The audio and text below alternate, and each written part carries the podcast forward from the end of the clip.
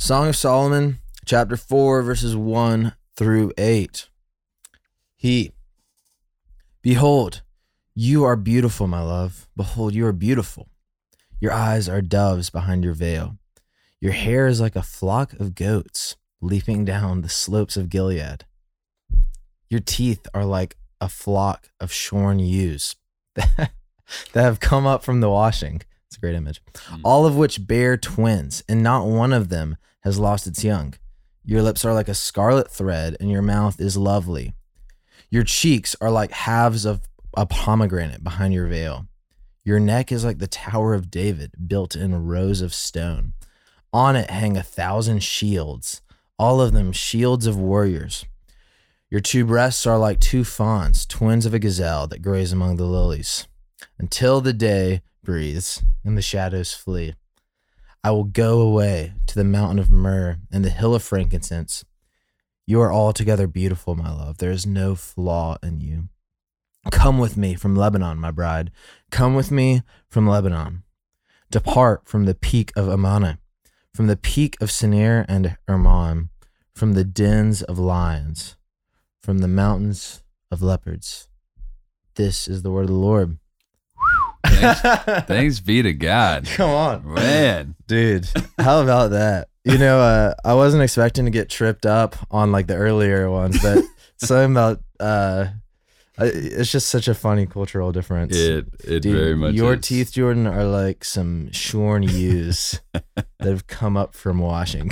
Gosh, Will, a kinder compliment has never been spoken to me. I believe it. I mean, that's the inspired by the Holy Spirit. It's Oh, awesome. man.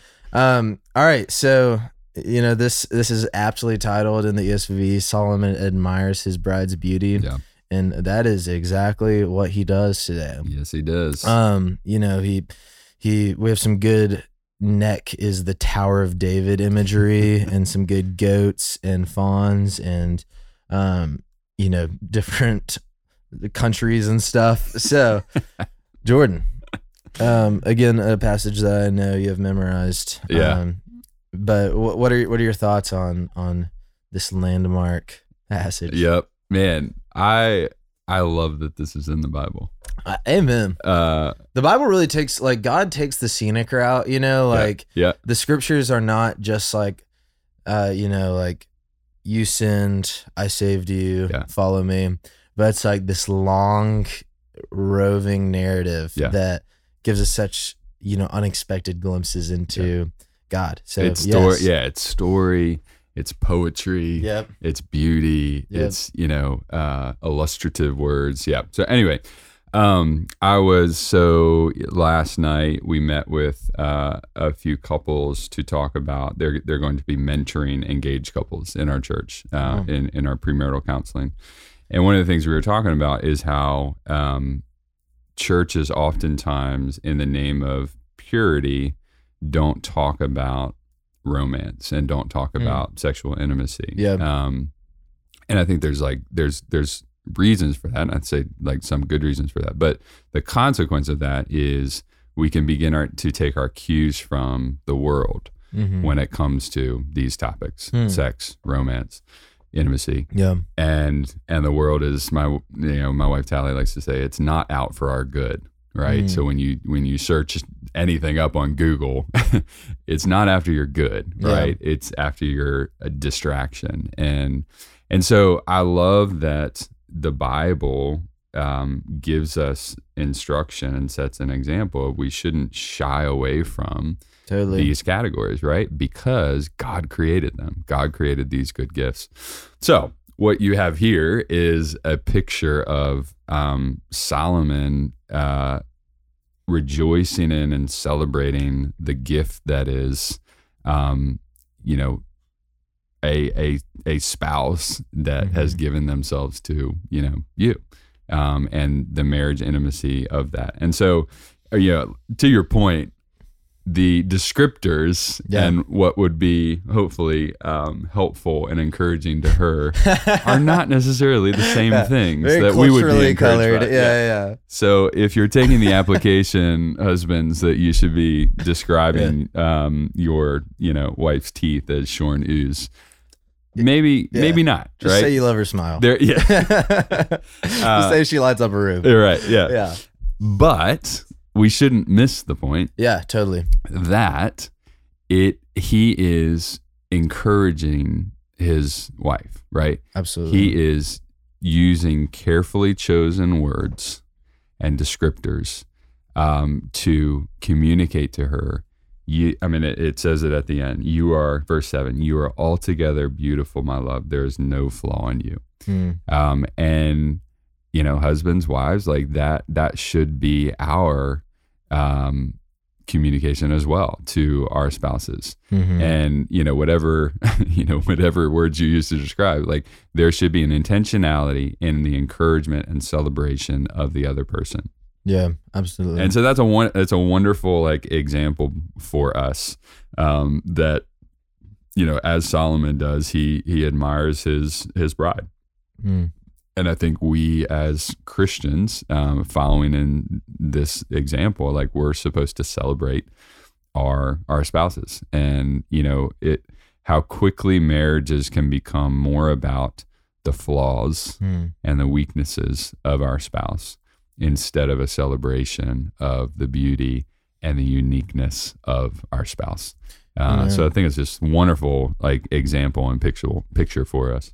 Yeah, you know, I think of uh, Charles Spurgeon. I think of Tim Keller, um, some just some some leaders, and and then you know the late Harry Reeder, pastor I grew up under, Yeah, um, and I mean Dees like there. There's a lot of great leaders that God's put in my life who come to mind, who. Uh, one of the first things that comes to mind about them is how highly they speak of their wife Mhm. and to me that is one of the greatest um you know immediate thermometers like on kind of when you're developing trust or Yeah. discerning whether you should trust somebody is uh the whole like like people who kind of talk down towards their spy, spouse or down to, about their spouse that that's kind of like a number one um red flag that uh uh, about that person's like integrity Hmm. generally. Hmm. And I think there's kind of like godly language sounding ways to do that, especially as a man and Yeah. to be like domineering and like overly independent. Yep. Um, and that is just not at all a cue that is taken from scripture. And uh, Hmm. so I, I- I think you're so right. Like this, this veneration and honoring of of your spouse, um, should God give you one, is so central. And you know, I uh, another thing that comes to mind for me that I think is a huge theme and takeaway from Song of Solomon. Like I, I think of uh, and this is kind of stepping away from sex for a second, but I think of staff retreat. Um, I felt like that was an important qualifier. good qualifier. Yeah, yeah. Staff retreat. You know, every year our staff we we get away and we go to the beach and we just spend time together worshiping and hanging out and doing fun things together. And you know, really like the central thing is every meal we have like a uh, or every night we have a, a great meal together that's prepared by some of the families Yeah. and um, you know we spend time encouraging each other having great food great drink and just laughing and i remember this year Dees he he kind of teed up all of staff retreat talking about uh, we need to have a, a right theology of feasting Mhm. Like as Christians, we should be the best at partying because we believe that we are sacred people that God has transferred from death to life, and now when we die, it, it's not all over, but the party's only begun. And so, you know, joy should just like fill our halls. Yeah. And I think that same principle applies to sex. Yeah. There's this this wrong misconception um, that you know that religious piety is basically this like damp blanket to lay Yeah. over Yep. partying, to lay over feasting, to, to lay over sex Yep. and sexual desire. And really, um, this is a sentence I never thought I would say, but Christians should have the best sex Yeah, yeah, yeah. because you know, again, we we view each other as sacred people, Right. made in the divine image, and um, you know, for those of us who God calls into marriage, that we get to enjoy um, another person in such an intimate way, um, that should heighten, you know, the honor that we give to somebody, the honor that we receive from somebody in such a way that um, you know the a secular mind would never be able to experience such Yeah. joy Yeah. and beauty. Well, yeah, and and I think the important category is beauty. Yeah. That there there there is beauty in God's creation, Yeah.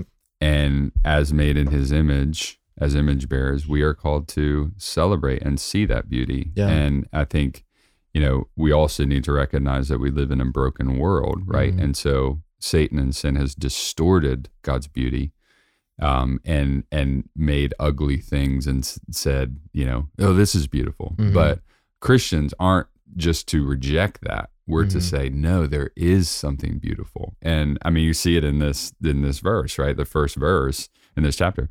Behold, you are beautiful, my love. Behold, Mhm. you are beautiful. And and so I think to your point, Christians should be uh, more than anyone be able to recognize and appreciate beauty as God designed it Mm-hmm.